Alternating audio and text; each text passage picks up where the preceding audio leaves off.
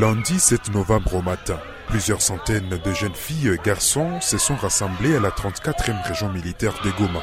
Ahadi Mosengo et les siens ont décidé de revêtir l'uniforme militaire après l'appel du président congolais Félix-Antoine Tshisekedi. Face au M23, nous, les jeunes, avons dû mettre nos efforts en commun pour libérer notre pays. Ici, je me sens prêt à me battre s'ils arrivent à Goma. Je me sens prêt parce que la souffrance est l'un des bons professeurs.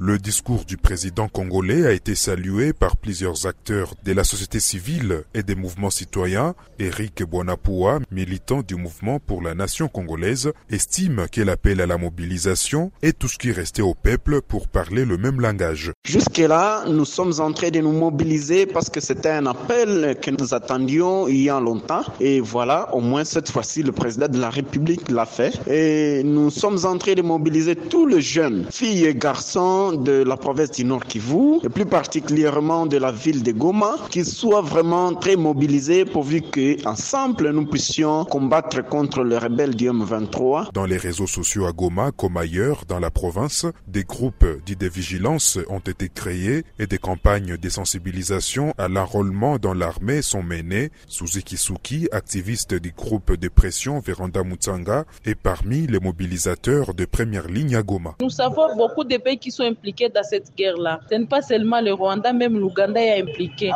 D'ailleurs, je profite à cette occasion-là de dire à notre chef de l'État, de mettre fin aussi à l'opération conjointe des Ougandais qui se trouvent à Beni.